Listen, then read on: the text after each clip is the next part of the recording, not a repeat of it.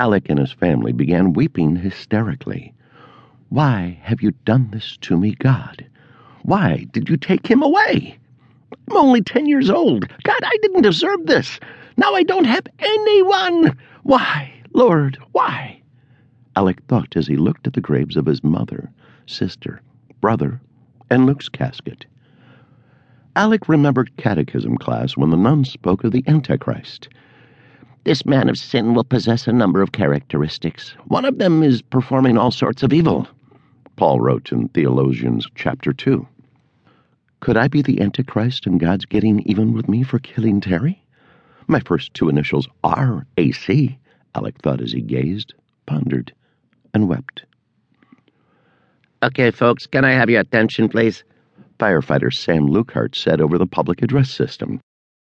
In his burial instructions, Firefighter Basie requested that his favorite song be played in closing. As Lukehart took the 45 RPM on the black, yellow, and white specialty label and placed it on the turntable, he said to his assistant, Here goes nothing.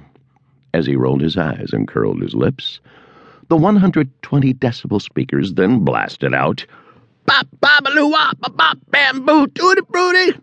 Oh, Rudy, tutti frutti. Oh, Rudy. When the crowd heard little Richard wailing out Tutti Frutti, they were dumbfounded.